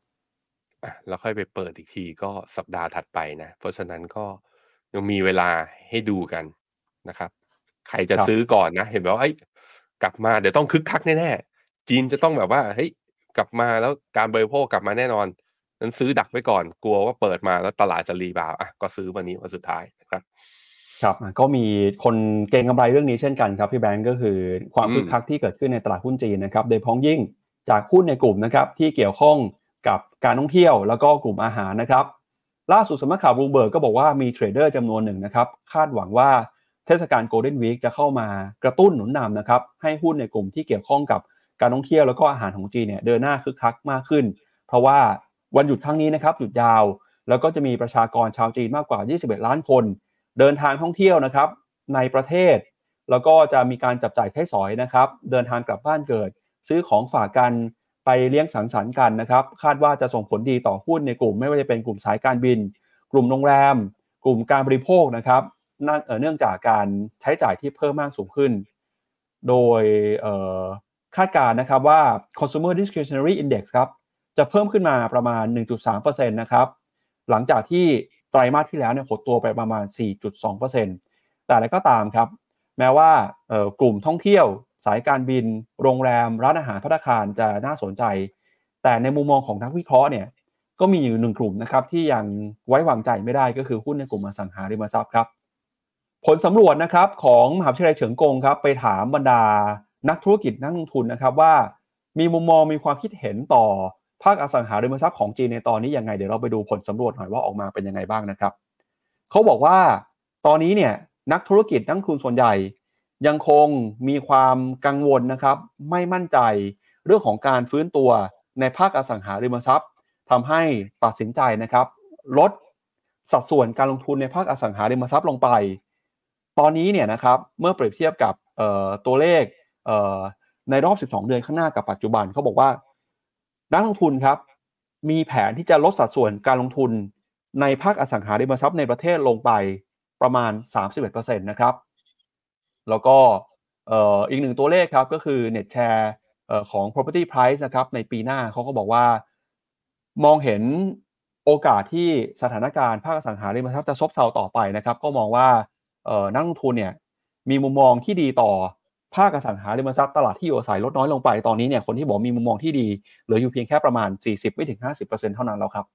ก็ลดลงมาเรื่อยๆนะครับขณะที่ภาคบริโภคการบริการการท่องเที่ยว มีความเชื่อมั่นฟื้นคืนขึ้นมานะครับจากเหตุการณ์ Golden Week ครับก็ยังไงลองพิจารณาแล้วก็ปรับพอร์ตกันนะครับก่อนที่จะหยุดยาว เพราะว่าช่วงวันหยุดยาวเนี่ยเราไม่สามารถซื้อขายกองทุนจีนได้ กว่าจะกลับมาซื้อขายได้อีกทีหนึ่งก็คือหลังวันที่ 7 ตุลาคมนะครับ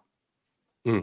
จีนเหมือนกับว่า growth ตอนนี้เนี่ย ถ้าจะพึ่งการบริโภคภายในประเทศเนี่ย item ใหญ่ ๆ อย่างบ้านอย่างอสังหาอย่างคอนโดอย่างเงี้ยคงไม่ได้ทำให้เกิดการซื้อพวกเฟอร์นิเจอร์ หรือสินค้าไอเทมใหญ่ ๆ แต่มันคือการเขาเรียกว่า น่าจะไปเก็งกำไรในแง่ของอุปโภคบริโภคอะสินค้าที่ไอเทมเล็กลงมา เพราะคนจีนเองก็ยังมีเงินฝากนะแล้วก็มีเงินออมอยู่ในสัดส่วนที่ค่อนข้างเยอะ ส่วนในแง่ของตัวทางการจีนเอง GDP growth จะเกิน 5%หลังจากนี้ไป จะใช้วิธีคือเนี่ยอัดฉีดลงไปในโครงการขนาดใหญ่เพื่อลงทุนในอสังหาคงทำไม่ได้แล้ว นั้นจีนก็คงเหลือเพียงแค่ยุทธศาสตร์เดียวก็คือ ต้องทำให้ตัวเองมีเทคโนโลยี ต้องทำให้ตัวเองเนี่ย คือต้องไปขายสินค้าที่มันเป็นสินค้านวัตกรรมให้มากขึ้น นั่นแหละก็อุปสรรคมันอยู่ตรงที่ก็ยังทะเลาะกับอเมริกาเรื่องเทควอร์กันอยู่ด้วยเช่นเดียวกันนั้นไม่ง่ายครับสำหรับจีนในเฟสหลังจากนี้ไปนะ หลังจากปี 2023 ไปเนี่ย จีนจะเผชิญความท้าทายในหลายมิติ แต่เชื่อว่าจีนก็คือจีนแหละ สีจิ้นผิงก็กับทีมนโยบายเศรษฐกิจของจีนก็น่าจะพร้อมที่จะปรับตัว แล้วเราก็ยังไม่รู้หรอกว่าจริง ๆ แล้ว คือถึงแม้ในหัวเว่ย P 900 ใช่ไหมเขาบอกว่าเฮ้ยมีชิป semiconductor ตัวใหม่ออกมาแล้ว แต่ว่ามันก็ยังห่างจากตัวที่เอ่า NVIDIA มีอยู่หรือ Taiwan Semiconductor ผลิตได้อยู่ แต่ก็ไม่แน่นะ แต่ก็ไม่แน่คือเขาอาจจะทำได้แล้ว แล้วก็ปล่อยตัวเหมือนกับอั้นเทคโนโลยีเหมือนที่ Apple อะเวลาออก iPhone ทีไรก็อั้นอั้นเทคโนโลยีให้ไม่สุดสักทีอาจจะเป็นอย่างนั้นก็ได้พูดให้มีความหวังครับทุกคน แต่ว่าในเรื่องของการลงทุนระยะยาวของจีนเนี่ย เรายังจำเป็นที่จะต้องดูกันต่อไปครับครับเพิ่งเห็นข่าวเมื่อสักครู่นี้เลยครับพี่แบงค์ไชน่าเอเวอร์แกรนด์ในตลาดหุ้นฮ่องกงนะล่าสุดตลาดหุ้นฮ่องกงประกาศระงับการซื้อขายชั่วคราวนะครับเอ่อเนื่องจากผู้บริหารเนี่ยถูกควบคุมตัว ระหว่างที่เกิดเหตุการณ์วิกฤตเรื่องของหนี้ในตอนนี้นะครับ ก็ข่าวนี้เป็นข่าวสุดท้ายครับเดี๋ยวไปดู comment คุณผู้ชมก่อนแล้วเดี๋ยวไปดูกันว่าเอเวอร์แกรนด์เกิดอะไรขึ้นบ้างครับ คุณไคโตะคิดถามว่า KFG แบรนด์มีความคล้าย MEGA10 ไหมอ่า เป็น global brand เหมือนกันแต่ MEGA10 เนี่ยประกอบไปด้วยหุ้น tech และหุ้นอ่าอะ MEGA10 เนี่ยมีหุ้นแค่ 10 ตัวในขณะที่ KFG แบรนด์เนี่ยมีมากกว่า 30 ตัวนะแล้วก็ diversify มากกว่า เพราะฉะนั้นคือถ้าหุ้นเป็นขาขึ้นแล้วมันไปวิ่งไปที่หุ้น tech โดยเฉพาะ Big Tech เนี่ย MEGA10 จะวิ่งแรงกว่า แต่ถ้าเมื่อไหร่คือหุ้นกลุ่มนี้มีการปรับฐานลงเมกะเทนก็จะลงแรงกว่าด้วยเหมือนกันนะครับ ก็ไม่เหมือนกันสัทีเดียวนะครับ คุณสุภรัตน์บอกว่าอเมริกาทะเลาะกับจีนไม่ใช่จีนทะเลาะอเมริกาใช่ก็จริง ราะว่าคนเริ่มต้นคืออเมริกาทั้งนั้นเลยนะฮะจีนคือตอบโต้จากการที่ถูกกระทำอะพูดอย่างนั้นก็ได้นะครับ คุณสุพรครับ R R M F S F F ซื้อตอนนี้ได้ไหม ควรซื้อกองไหนดี ถ้ากองที่เป็นกองหุ้นอเมริกานะ ผมแนะนำเมกะเทน R M I R M F S F F มีทั้งมีทั้งสองแบบ ไปดูถ้าเป็นหุ้นอเมริกา จีนแนะนำไหมจีนผมไม่แนะนำถ้าถือจะยาวๆนะแต่ถ้าจะถือเป็นรอบอะสองปีถึงสิบอะสองปีสามปีอย่างเงี้ยเบสว่าตรงนี้ราคาถูกแล้วอีกสองปีราคาจะดีดอย่างเงี้ยมีโอกาส แต่ถ้าถือเป็นสิบปีเลยเนี่ย ผมคิดว่าไปหาที่อื่นดีกว่าอีกที่หนึ่งก็คือเวียดนามลองดูนะครับมีคนถามเรื่อง ARK กันเข้ามาเหมือนกันนะ มี SCB Genome ไปต่อไหวไหม ARK ดูเหมือน pattern เนี่ยจะยังไม่ไปไหนนะ ผมคิดว่า ต้องรอหน่อยแล้วยิ่งเนี่ยมันมีเรื่อง higher for longer เรื่อง yield อาจจะไม่ลงแล้วหุ้นกลุ่ม growth จะได้รับการกดดันเรื่องโดยจากเรื่องนี้ โดยเฉพาะหุ้น growth ที่ยังไม่มีกำไรมีแต่ยอดขายโตโตโตแต่กำไรยังไม่มาสักที ก็จะอ่อนไหวกับเรื่องแบบนี้พอสมควรนะครับ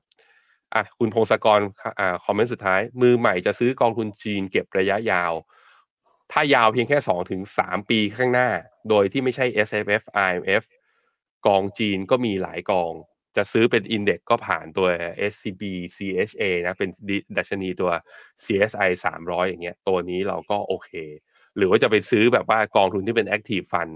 ที่มีหุ้นเทคอยู่ข้างในแล้วใช้ Benchmark คือ MSCI China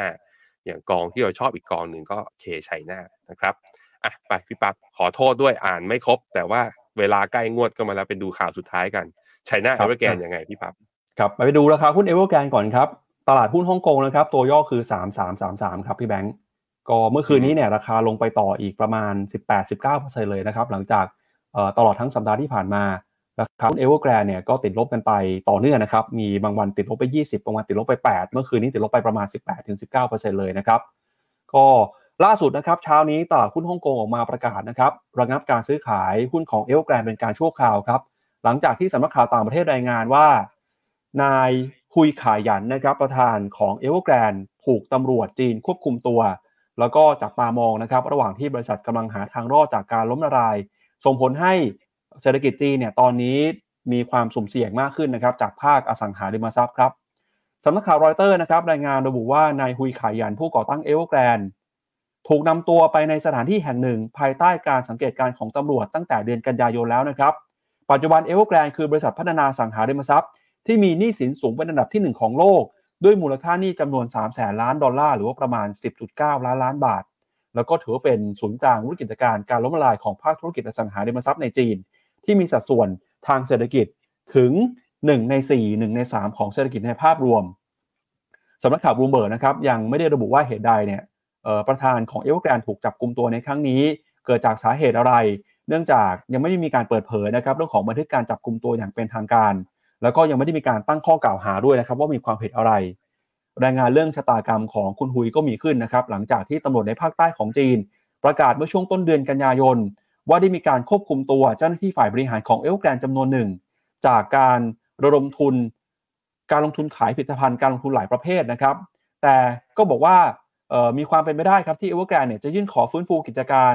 ในกรณีที่การขายหน่วยอพาร์ตเมนต์ที่ยังสร้างไม่เสร็จของบริษัท สร้างความเสียหายต่อ สภาวะเสถียรภาพทางเศรษฐกิจและสังคม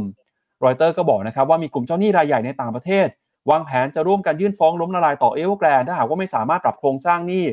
ได้ภายในสิ้นเดือนตุลาคม หลังจากที่บริษัทลูกของเอเวอร์แกรนเหิงต้า Real Estate ไม่สามารถชำระเงินต้นแล้วก็ดอกเบี้ยได้นะครับเมื่อวันที่ 25 กันยายนที่ผ่านมา โดยราคาหุ้นของเอเวอร์แกรนเนี่ยเมื่อวานนี้ลบลงไป 19%นะครับส่งผลทำให้หุ้นในกลุ่มอสังหาของฮ่องกงก็ปรับตัวลงมาด้วยเช่นกัน โดยเอเวอร์แกรนนะครับถือว่าเป็น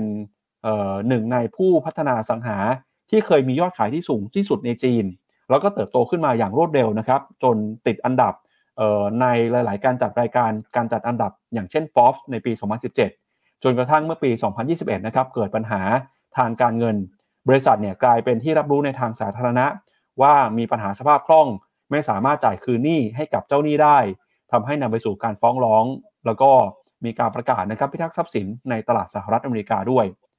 ตอนนี้นะครับเอลแกรนเนี่ยไม่ได้เป็นเพียงแค่บริษัทเดียวที่มีปัญหาครับ ยังมี Country Garden นะครับหนึ่งในผู้พัฒนาสังหารายใหญ่ของจีนที่ผิดนัดชำระหนี้นะครับมีปัญหาสภาพคล่องเหมือนกัน แล้วก็มีหลายบริษัทนะครับที่กำลังมีปัญหาตามๆมา โดยมีจุดเริ่มต้นมาจากเอลแกรนที่ถือว่าเป็นดูมิโนตัวแรกในภาคอสังหาของเศรษฐกิจจีนครับ อะนี่แหละตัวหนึ่งเลยที่เรายังจำเป็นที่จะต้องรอนะสำหรับตลาดหุ้นจีนต่อไป เพราะด่วนมันค่อยๆ ล้มมาทีละตัวทีละตัวนะพี่ปั๊บคือเหมือนว่ามีปัญหาทีละตัวออกมาหน้าข่าวทีละตัว ซึ่งตรงเนี้ยมันเป็นเซนติเมนต์ที่ทำให้นักลงทุนทั้งต่างประเทศแล้วก็ในประเทศจีนเอง ยังอาจจะยังไม่กล้าเข้าลงทุนไม่มีความเชื่อมั่นขนาดนั้นนั้นรัฐบาลมีหน้าที่ทำไปเรียกความเชื่อมั่นในการไปกระตุ้นเศรษฐกิจก่อน แล้วเดี๋ยวตลาดหุ้นมันจะกลับมาเองนะครับ ครับ เอาละครับ วันนี้ก็เป็นทั้งหมดนะครับของรายการข่าวเช้า Morning Brief วันนี้ครับ ขอบพระคุณคุณผู้ชมที่ติดตามกันนะครับ เดี๋ยวยังไงพรุ่งนี้เรากลับมาเจอกันใหม่มาติดตามสถานการณ์แล้วก็มาลุ้นกันนับถอยหลังกันนะครับว่าสหรัฐจะมีความเสี่ยง government shutdown ก่อน 30 กันยายนหรือไม่นะครับวันนี้ผมแล้วก็พี่แบงค์ทีมงาน FINNOMENA ทุกคนลาคุณผู้ชมไปก่อนครับสวัสดีครับ สวัสดีครับ ในโลกของการลงทุนทุกคนเปรียบเสมือนนักเดินทาง คุณล่ะเป็นนักเดินทางสายไหน กองนี้ก็ดี เทรนด์การลงทุนนี้ก็มา ใครว่าดีเราก็ไปหมดแต่ไม่ค่อย work ให้ FINNOMENA Exclusive บริการที่ปรึกษาการเงินส่วนตัว ที่พร้อมช่วยให้นักลงทุนทุกคนไปถึงเป้าหมายการลงทุน สนใจสมัครที่ f i n o m e f i n o m e n a e x c l u s i v e หรือ line at f i n o m e n a p o r t คำเตือนผู้ลงทุนควรทำความเข้าใจลักษณะสินค้า เงื่อนไขผลตอบแทน และความเสี่ยงก่อนตัดสินใจลงทุน